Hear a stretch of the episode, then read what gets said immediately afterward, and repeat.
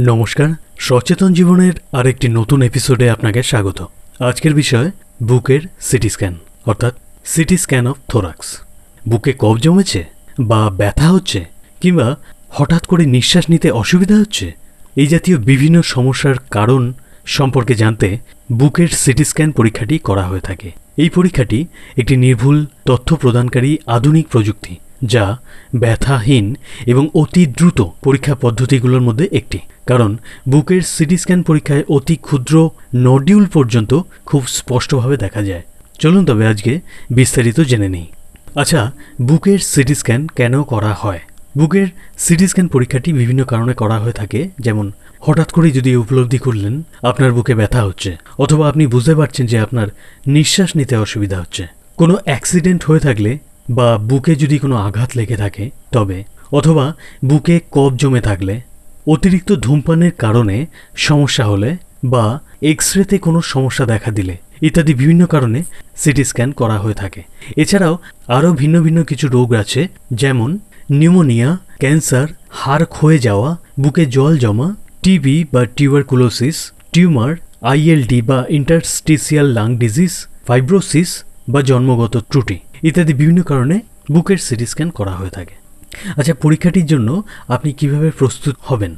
সবসময় চেষ্টা করুন পরীক্ষার আগে খুব হালকা, পাতলা পোশাক পরার জন্য।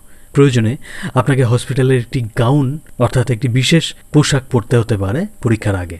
শরীরে যদি কোনো জুয়েলারি থাকে বা ধাতুর বস্তু থাকে, অবশ্যই সেটা খুলে রাখুন। আপনার যদি কোনো শারীরিক সমস্যা থেকে থাকে, যেমন অ্যালার্জি অ্যাস্তমা ইত্যাদি বিভিন্ন ধরনের সমস্যা থেকে থাকে, তাহলে অবশ্যই ডাক্তারের সঙ্গে আলোচনা করে নিন পরীক্ষার আগে। আর কোনো মহিলা যদি প্রেগনেন্ট হয়ে থাকেন, তবে অবশ্যই ডাক্তারের সাথে আলোচনা করে নিন, কারণ এক্ষেত্রে পেটের বাচ্চার সমস্যা হতে পারে। তাই প্রেগনেন্ট মহিলাদের এই পরীক্ষাটিকে এড়িয়ে যেতে বলা। পরীক্ষাটি কীভাবে হয়? সিটি স্ক্যান যন্ত্রটি বেশ বড় আকারের হয়ে থাকে, যেটার মধ্যে একটি লম্বা, সরু টেবিল যুক্ত থাকে। এই টেবিলের মধ্যে রোগীকে শোয়ানো হয়।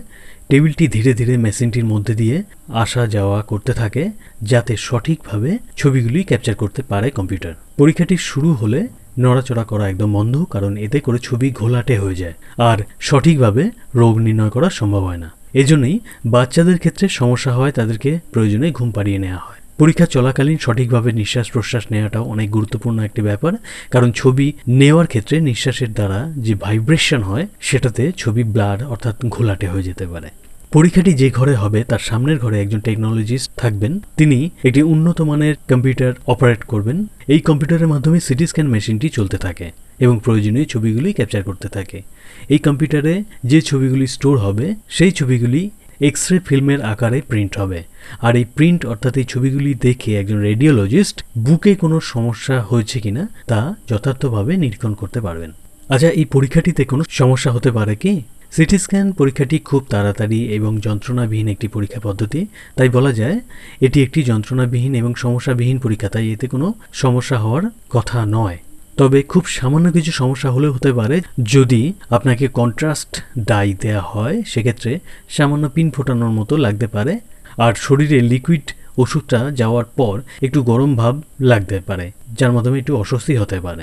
এছাড়াও কিছু সময় আপনাকে নড়াচড়া না করে টেবিলে শুয়ে থাকার জন্য বলা হতে পারে, এজন্য আপনার অস্বস্তিকর মনে হতে পারে। এছাড়া আর বিশেষ কিছু অসুবিধা হয় না। পরীক্ষা সম্পন্ন হলে আপনি টেবিল থেকে উঠে পরীক্ষার ঘর থেকে বেরিয়ে যেতে পারবেন এবং নিজের পোশাক পরে নিতে পারবেন। রোগীর সাথে অবশ্যই কাউকে নিয়ে আসার জন্য বলা হয়, তবে যেহেতু পরীক্ষাটি যন্ত্রণাবিহীন এবং বিনা অসুবিধায় সম্পন্ন হয়, তাই রোগী নিজেই বাড়ি ফিরতে পারবেন। পরীক্ষাটি কত সময়ে সম্পন্ন হয়?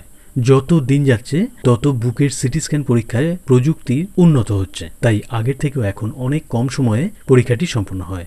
সম্পূর্ণ পরীক্ষাটি সম্পূর্ণ হতে পনেরো থেকে তিরিশ মিনিটের মতো সময় লাগে। খরচ কেমন হয়? বুকের সিটি স্ক্যান পরীক্ষাটিতে খরচ হয় প্রায় পাঁচ থেকে আট হাজার টাকার মতো। তবে স্থান এবং পরিস্থিতির উপর নির্ভর করে খরচ কমতে বা বাড়তে পারে। মনে রাখবেন, খরচটি বলা হয়েছে অনুমানের ওপর ভিত্তি করে। তাহলে আশা করি বুকের সিটি স্ক্যান পরীক্ষার সম্বন্ধে আপনার একটা স্বচ্ছ ধারণা জন্মেছে। যদি আজকের আলোচনা থেকে আপনার কিছুমাত্র উপকার হয়, তবে অবশ্যই প্রিয়জনদের সাথে শেয়ার করতে ভুলবেন না। ধন্যবাদ।